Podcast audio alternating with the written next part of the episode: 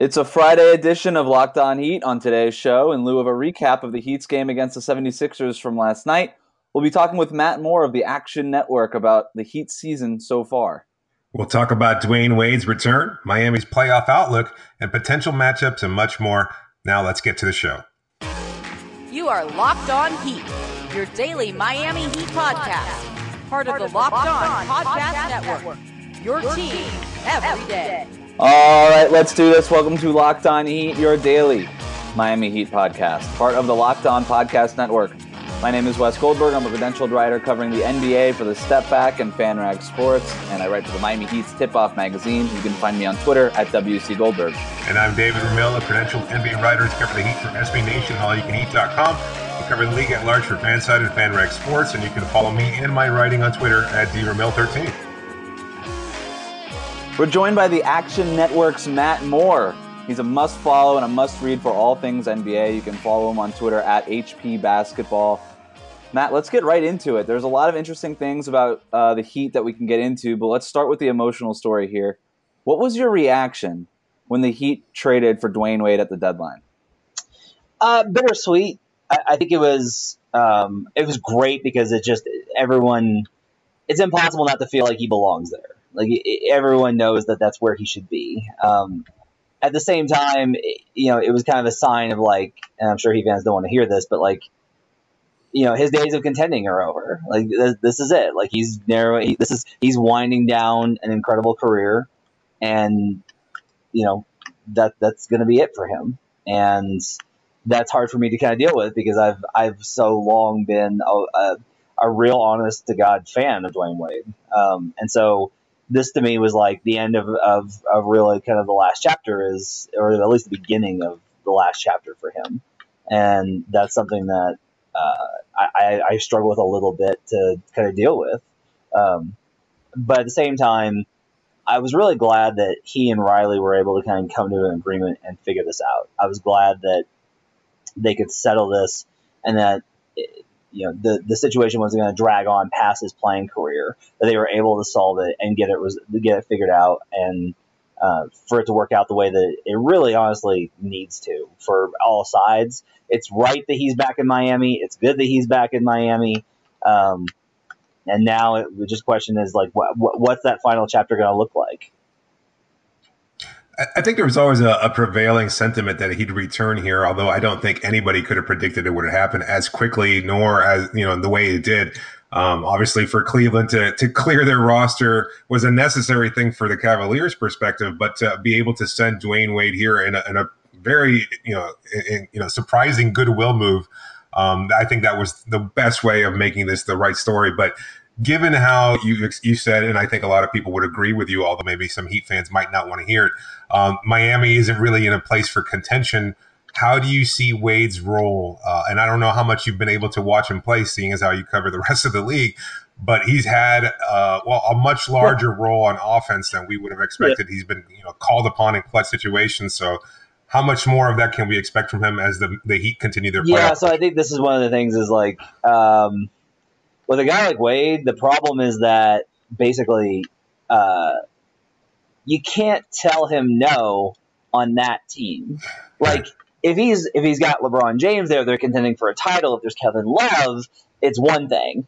Um, you know, if, if he went to another team that was contending, it'd be one thing. But on Miami, there isn't a player with the stature to kind of take up for him to realistically be able to say like, okay, yeah, you should probably have the ball. I should, I should take a lesser role, you know. And so, especially with it being Miami and it being like his home, his team, etc., that gets even more complicated. So, I think that it's honestly kind of an issue because I think Wade at this point can still be really effective as an off-ball weapon. I think as a, a cutter, a slasher, a smart guy that can that can uh, be a playmaker for others on second units, he can be super effective. But instead, yeah you know, he's trying to be Wade, and he's not that guy anymore. And I think that that's going to be probably something that's going to cause a little bit of consternation. Like, don't be shocked if this devolves a little bit into a Kobe situation where the end of his career kind of hijacks the franchise for a while. That could get a little awkward, I think, for fans, and they're just going to have to kind of push through it because look, the reality is, from what I understand, it's not just about Wade, the end of Wade's career. This is you know we're we're zeroing in on the end of the Pat Riley era in Miami, and whenever that day comes, Yeah. they're probably they could wind up walking out together. And if that's the case, then you know the end could get a little ugly for a while while they sort out the final kind of words of that chapter. So do you, do you expect Wade to re-sign with the team next year? I mean, because he could just. I mean, I don't expect. He's not the, the kind of player to pull a Tim Duncan and kind of just retire unexpectedly with little thoroughfare.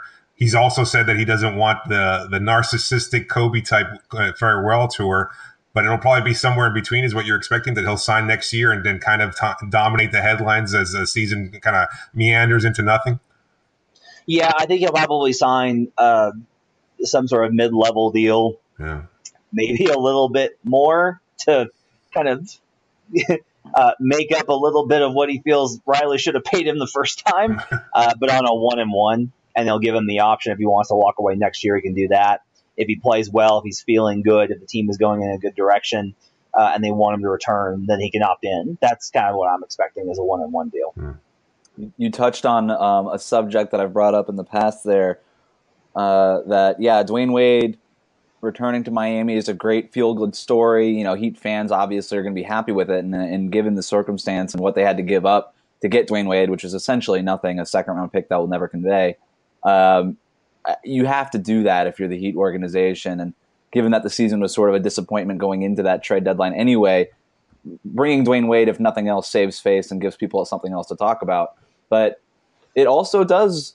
It, it doesn't. It, it kind of. It kind of. There's a conflict there with what the Heat typically want to be doing. Right. If you look at what this, what what they're doing by bringing in, by by re-signing that team from last year that went 30 and 11 down this stretch, by drafting somebody like Bam Adebayo and putting a lot of responsibility on guys like Justice Winslow and Josh Richardson as well, and trying to develop those young guys and ultimately try to compete again for a championship, whether it be uh, uh, an Eastern Conference championship or an NBA championship. If they have to package some of these guys that um, are developing and playing well to to make a move to get a star, the whole Dwyane Wade thing is a direct conflict in that entire strategy. And luckily, I think so far we've still been able to see Justice Winslow's development and development from Josh Richardson and Bam Adebayo, though to a lesser extent as his minutes start to wane in the final playoff push. Uh, and hopefully this doesn't turn into like what you said, Matt, a Kobe Bryant situation where that basically ruined D'Angelo Russell's ceiling in, in LA and kind of just threw the whole organization for a loop and they couldn't really move forward until Kobe left. And I'm hoping that at least the Heat and Pat Riley learned from that situation or are just kind of aware and smart enough to understand that, okay, great, Wade could be here. He could be our guy in the last couple minutes. He could do some things um, and help these young guys really develop. We really want to lean on that part of his expertise and his experience. Um, I don't know if you've seen any of that or if you think that Dwyane Wade could sort of play that role, especially in contrast to somebody like Kobe, who I, for, for some reason we, I mean, I guess the reason being is that they're two of the greatest shooting guards to ever play the game, but we like to compare those two a lot. Yeah, I think uh, one thing I would say is like, um, so, I, mm, okay. You're, you're in a friendly place, Matt. Say Well, whatever you want to just say. that, like having talked to people close to the team, I would not say contending for a championship is what they think is happening. Um, I don't think that they actually uh, believe, and I think honestly, there's a little bit of consternation about some of their contract situations. Um, like they are at this point cap strapped with a mediocre team. Like that's kind of the reality is that they've gone all in on a team that predictably is full of really good players that kind of, kind of exceed what their probable rational ceiling is a lot of the time. And um, I, I think that uh, it, it's going to be, I will say this, it's going to be problematic um, with Wade in that, like, kind of the current situation where it's like, well, you know, we can't, like, Wade's not going to default um, because of kind of the talent around him isn't good enough to justify that. But at the same time, um, that's kind of an independent issue on its own, where it's like you know, like there's nobody on that team that's so good that you know he he shouldn't be defaulting, and I think that's problematic in and of itself. I think the Heat are in kind of a drift right now, Um, they're not adrift in a way that where it's like they're mediocre or bad. They're like there's a lot of, of good things with this team, and like Bam is really good. Um, I think that J- that Josh Richardson has been fantastic this season. I think he's been absolutely incredible, but I'm not necessarily sure where they're going, and so as a result, uh, that's what could wind up making the the Wade thing a little bit weird. Um, and that's something that will be interesting to watch. Now, they have options, right? Like there are moves that they can make. They can swing trades if the right opportunity comes, if they convince a guy to come. Um, all of these kind of things can, can happen. They have opportunities to improve, but I do think that um, they're stuck because is Wade absolutely a better option to kind of be like one of the focal points of this team rather than their hodgepodge of, of kind of good guys that aren't great? No. Are the, those guys good enough to really justify Wade taking that much of a lesser role? No. And so you're kind of stuck in the middle trying to navigate between those two realms. And I think that that is, I don't even know it's going to create a lot of tension. I just think it's going to create a lot of like confusion and discord. Is uh, one of the opportunities for, for growth internal? Is there any anybody on the roster currently, the young players, maybe you know Justice uh, uh, Justice Winslow or Josh Richardson, who you expect as capable of being able to take a leap into stardom and maybe kind of dominate or, or be the kind of player that Miami lacks at this point in time? No, no, uh, I don't see it. Now that doesn't mean it can't happen. Sure, um, because like my inability to see uh, Josh Richardson becoming a, a, superstar caliber player isn't indicative of my not watching him or not appreciating him, uh, nor is it indicative of like of an absolute. It's just like at this point, no, I can't see it that can change. And if it does, then that's certainly a, a, a, big help to them. You know, the Raptors thought that they were getting a really good starting point guard in Kyle Lowry, and they got a multi time All Star. Yeah.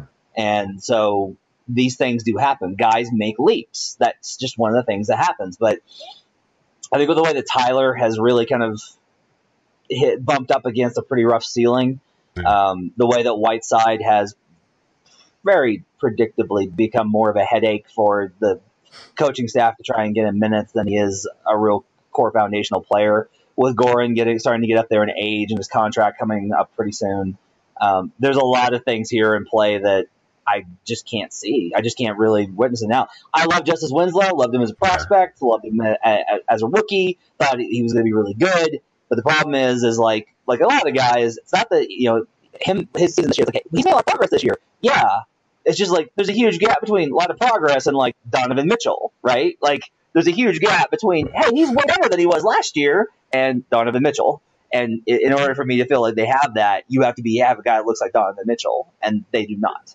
You're preaching to the choir here on Donovan Mitchell. David and I were banging the table for the Heat to draft him going into the draft. Unfortunately, he went one pick uh, early, so so close. So close. Um, Just right, right there. I want to I want to kind of rein it back a little bit and talk about Miami's chances in the playoffs. Whether or not that I, no nobody on the show right now thinks that they're going to be winning a championship anytime soon, but they're going to be. It looks like at least um, in the postseason. We want to talk about that next, but first, a quick reminder: subscribe to Locked On NBA. It's the only daily NBA podcast that's less than 30 minutes long and delivers the most important news, scores, and storylines of the day. Perfect to listen to on your morning commute or while you're at the gym or whatever you want to do.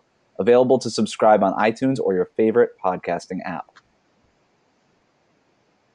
So, Matt, let's talk about the playoffs here because the Eastern Conference seeding is still in flux a little bit. It's not as exciting as the Western Conference, but um, there's still a lot happening three through eight.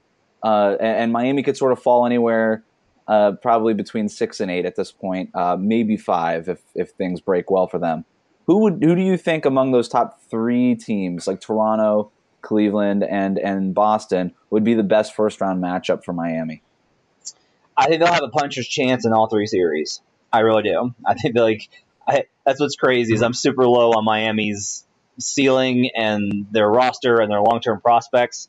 But if you told me that they knocked off any of those three teams in the first round, I would not be shocked at all. Uh, they have depth. They have quality guys at every position. They have flexibility. They have incredible coaching. So the formula is 100% there for them to be able to make a run.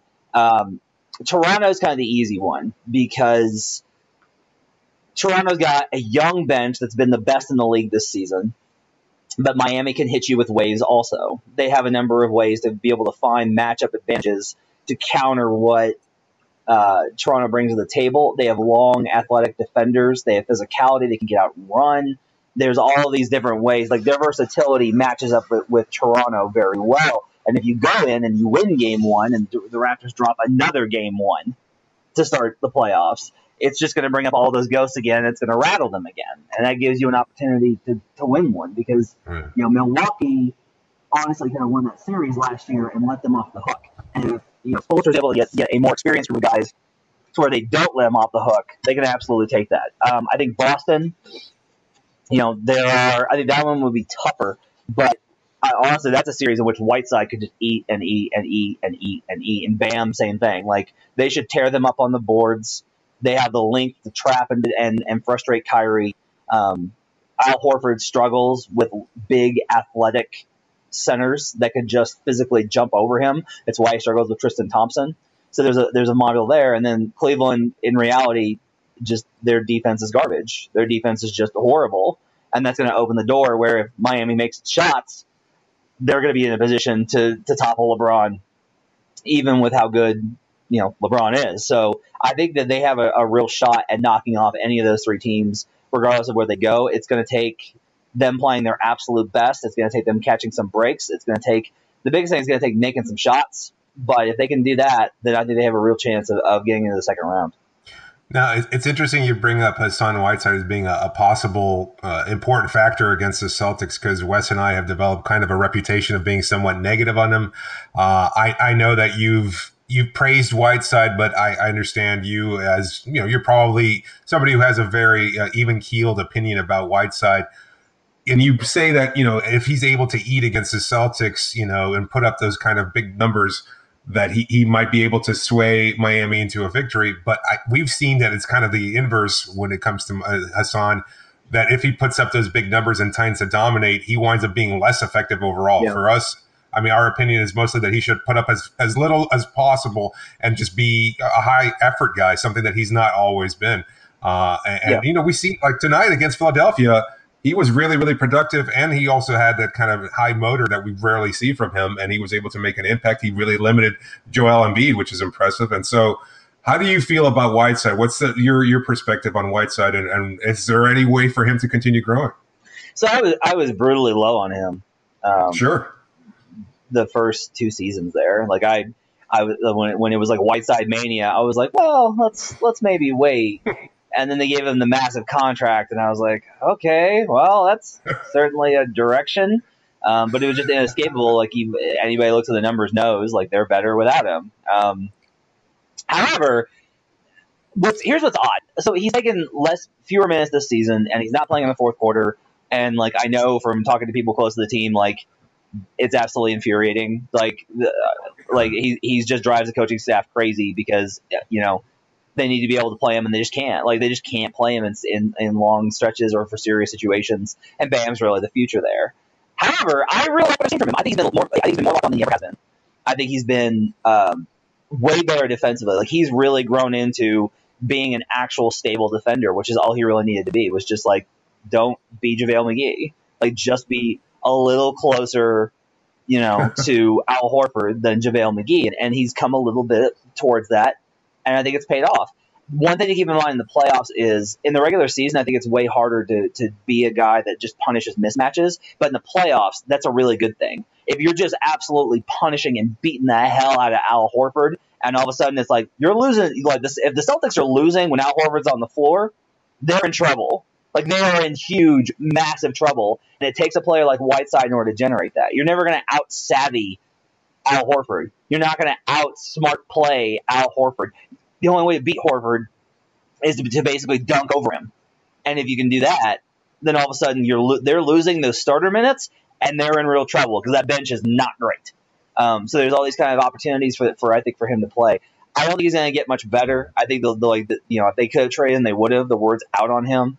Um, the deal in and of itself was not good, and it's another one of a, a bunch of deals that they have, which was not good.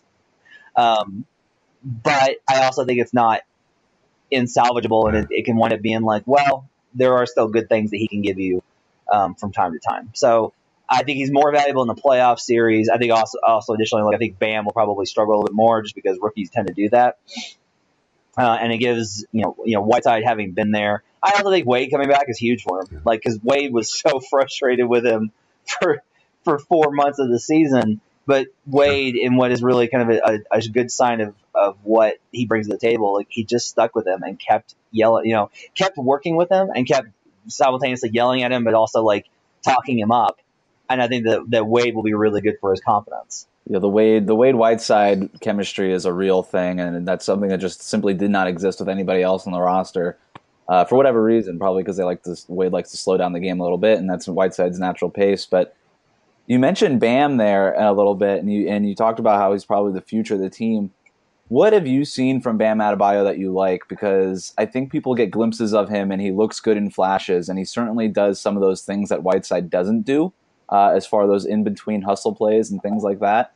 Um, and he's a different type of prospect. Uh, he's a guy who could get out on the perimeter uh, and defend a little bit. He can theoretically shoot from a, a, a, more more efficiently from distance than Hassan Whiteside. What have you seen from Bam that you like? And then and then going forward, can he can he sort of anchor a team at the five spot? I think so. I like. I, I really like his versatility. I think. He, I think he can definitely do so in the modern NBA. Um, I like his fluidity. I like how he how he moves. You know, he like he's 52nd percentile in, in, guarding the pick and roll this season as the big defender, and for a young guy, that's really difficult. Um, you know, he, he's he, he contests hard. That matters. He's able to contain the ball. That matters.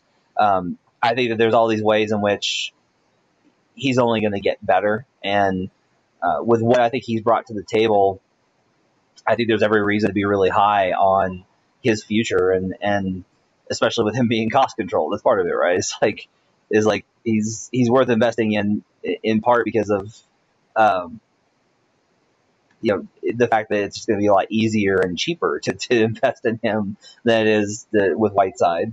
Um, you know his numbers are, are are good all over the board when you look at him in the aggregate. I think he's a smart cutter. He's he's a lot smarter player than I kind of expected to. He's got better basketball IQ coming in than I, even though there were signs of it uh, on his prospect sheet. He's even exceeded kind of exceeded kind of a, a good set there. The fact that he's not like ball dominant or high maintenance, I think is really good. That he's just the guy that can fit in and, and fill out those roles, and that's what you need from your bigs, I think, in the modern NBA. Yeah, I think uh, he's another case of not being able to develop as fully as possible, or not being able to highlight in one year at Kentucky um, what he can do in totality. And I think that's uh, true of a lot of collegiate players nowadays. But I'm kind of curious about one player in Miami's roster who's an impending free agent, uh, and uh, it's a guy that Miami relies a bit on a bit too much in my taste. Um, that's Wayne Ellington. Uh, you know, I think one of the questions for for for Ellington and Heat fans in general is you know, he's obviously very effective at, at, at, being able to dig Miami out of these large deficits that they seem to get into. Uh, his three point shooting is excellent, but I also wonder, as a free agent, how you view his ability to impact other teams. Like, would he be as effective on another team as he is in Miami? I think it's just a case of the Heat and Spoelstra in particular being able to utilize him to his best and maximizing what talent he does have.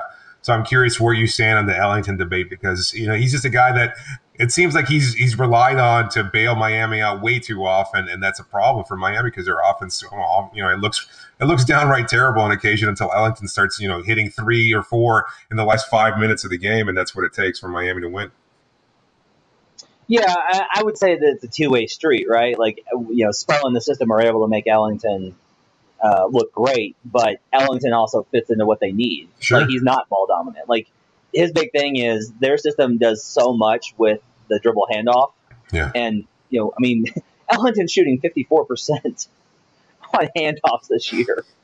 It's absurd. Like he's he's at a 1.007 points per possession mark on handoffs. That's crazy. It's 75th percentile in the league. Um, and that's down from where he started the season. Uh, mm-hmm. I think having a guy like him is super valuable. Uh, honestly, if, if let me put it this way: if you took like four of their kind of versatile do it all like Matt, you know, jack of all trades, master of none dudes, and converted them into one superstar, and then you had like if you took Whiteside and Bam and combined them, like you and you had Ellington, like you had something really great then. you have a big that big and a guard that can create great shots off of dribble handoffs, and then a superstar that can create when you need it to. Like that to me is like a formula for success. Um, I think you're right that it's problematic that that's kind of who they need to go to, but I also think that there's like there's actual premise there in or promise there in that you know it's very like it's modern. It's not archaic, right? Like it's a bunch of different dudes all contributing in different ways, and that to me uh, is, is maybe a little more sustainable in the modern NBA than what we've seen from some other approaches and players. Like I'd rather be dependent on, um, I'd rather be dependent on him than I would be on you know like you know a ball dominant player that's not as good.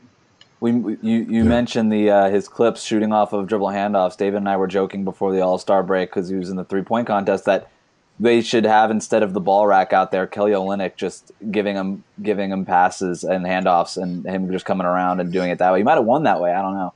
Um, it's just he was my you know he was my pick for the for the three point contest because uh, because of his ability Yeah. to hit on handoffs. I was absolutely convinced he was going to win, and I think if he if he just got into the second round, I really do think he wins. Like he's been so good this year. Like he's he's been one of the, the really good good parts I think of Miami, honestly. should be like the dunk contest where they're, you're allowed to dunk over Kevin Hart. Kevin Hart should be able to give you a handoff on the at the three point contest. I, Right. Yeah, ridiculous. Um, quick reminder that you're listening to the Locked On Heat, the only daily Miami Heat podcast. Make sure to subscribe on iTunes or wherever you get your podcasts. We're also available on Spotify and on your home assistant, like Amazon Echo or Google Home, where you can find all of the Locked On podcasts. The Locked On Podcast Network, your team every day. So the Action Network, uh, Matt, offers content and tools uh, to those who are interested in sports betting, sports wagering, uh, wagering. So sticking with the theme with that, right? I want to play a game. Um, so let's say you've got let's say you've got ten chips, like in blackjack, for instance, and you're placing them on each of the playoff teams in the East, based on your confidence in their futures, almost like you're picking stocks. So it's like blackjack and the stock market, best game ever. Um, zero chips being no confidence, ten meaning that they could compete for a conference title on their current whatever their current path seems to be. Uh, who's getting the most chips? First of all, question number one, and then how many of those chips would you be willing to put on the Heat? So you've got ten chips. For each te- for each team. You've got ten chips for each team. Okay. Uh, I would put ten on the, on the Raptors. I would put seven on the Celtics. Hmm. I would put eight on the Cavaliers. I would put seven on the Wizards. I would put four on the Pacers. I would put six on the Sixers. And I would put the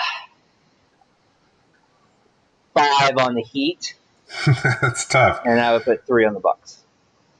Oh, So not confident in the Bucks. Yeah, Milwaukee. You know, the problem with Milwaukee is just like they're they're in this this weird era where it's like I can't feel that they're going to be better in the playoffs than they are in the regular season because they don't have a bunch of proven playoff guys. I can't feel like they're gonna um, exceed expectations. Like Giannis is amazing, um, but like I like I do like Miami's. Hey, a bunch of good guys, none of whom are really bad. Like no real limitations or huge problems in the lineups. Um, just kind of like a bunch of jack of all trades, master of nones, rather than Milwaukee's like hit or miss. One night could be awesome, one night could be mediocre. That could change depending on the matchup, but that's like how I feel. Um, so yeah, I think like Miami's definitely like on the on the very edge of of I can't believe in them, but I also can't count them out. Wh- what is it that you like so much about Toronto's uh, lineup and, and their, their their young core? I guess because I mean I guess for a lot of Heat fans that might be a little unfamiliar. And I guess this is true of every fan base, but there's a tendency to kind of uh, you know despair about other teams and, and or you know just not you know see them through a, a clear lens there. So what is it that you like about Toronto? What uh, I mean, if they're a potential matchup for Miami and, and something that their fans could look out for in the future. Uh, I think Jakob Poeltl is really good. Fred Van Yeah. Vleet is really good. And how they've used those guys and integrated them with the starters, like VanVleet and DeRozan run pick and rolls with Fred VanVleet as the screener. And it's like a really fascinating like dynamic that creates high quality looks for, for somebody every time. Um, you know, I think Lowry's still Lowry. DeRozan has obviously been better. Valanciunas is finally like adapted. Like he's just draining threes at over forty percent. Um, you know, their their young guys have athleticism, like Pascal, you know, Siakam. Um, they've got guys like Norman Powell, who like still Mhm. like sometimes he, he doesn't even get on the floor, and then sometimes he's like this huge impact guy. Uh, they're deep, they're versatile. There's a lot of things that are similar about Miami. It's like if you had Miami only if Dragic was better and and Richardson was better. Like they're they're they're kind of comparable in a lot of aspects, and and so like I would I would kind of say that the Heat are and this is weird because they're in their their franchise history, but right now the Heat are kind of like a C plus B minus Toronto Raptors. I'm glad you said you made that comparison because I've been thinking about this for like the last few days now. Is like Miami's best case scenario if like let's say Josh Richardson blooms into a DeMar DeRozan type, right? And then I don't know, they get some more contributions from other guys. They kind of have that 10, 11 man ensemble roster that can kind of get things done.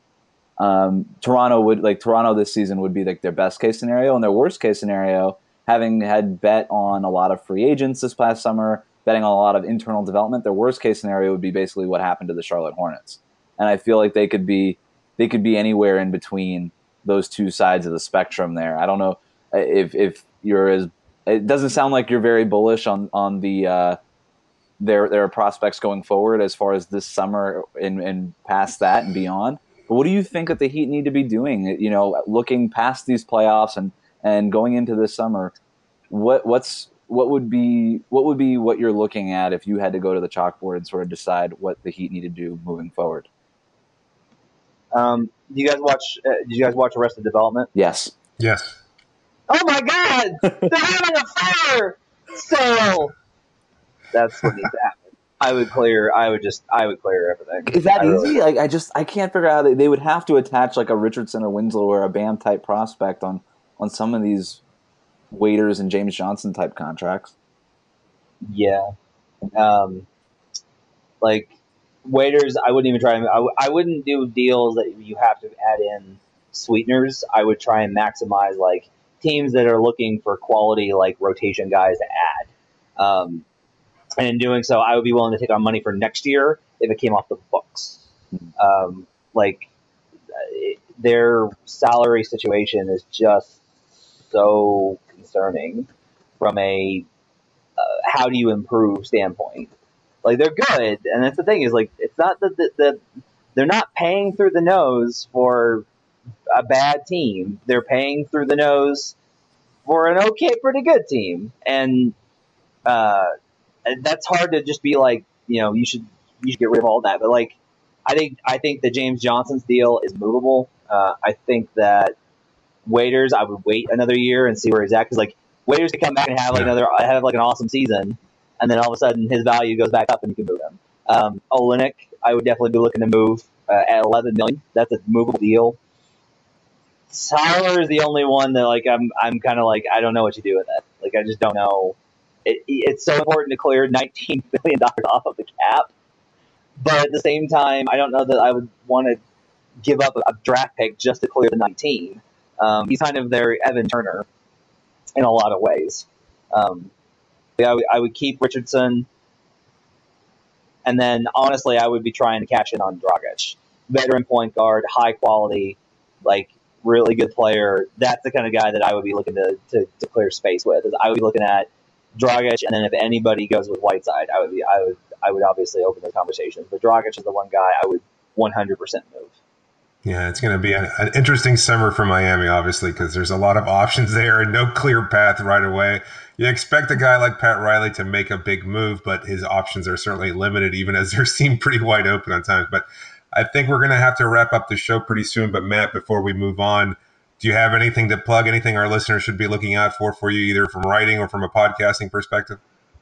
Uh, yeah, uh, you can follow my podcast, Spread the Floor. Um, I've got great interviews this week. I talked to Candace Buckner of the Washington Post about the Wizards. I talked to Howard Beck, and we had like an in-depth conversation about dynasties and the interplay and dynamics of, of superstars on franchises and their culture, which kind of applies to the Heat a little bit. Um, Absolutely. I've got an article up on the Thunder. I'm actually doing a deep dive on the Heat. I don't know if it's going to be done for tomorrow, Nice. but I'm doing a little bit of a deep dive on Miami, um, and that should be up. And talked about a lot of what we talked about here today, but also about um, kind of the promise of the future and and how do you what are the building blocks that they need to use to go forward with. That's awesome. And and everybody listening, you can follow Matt on Twitter if you're not already. Uh, HP Basketball on Twitter. Follow the Action Network as well. There's a Twitter account for that. Uh, and everything that he's doing, Matt continues to do quality work no matter where he's at.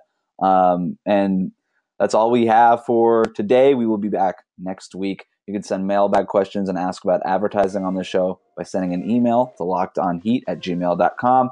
Tweet your questions or comments for our recaps using the hashtag AskLOHeat and support the show by visiting our Patreon page at patreon.com slash lockedonheat.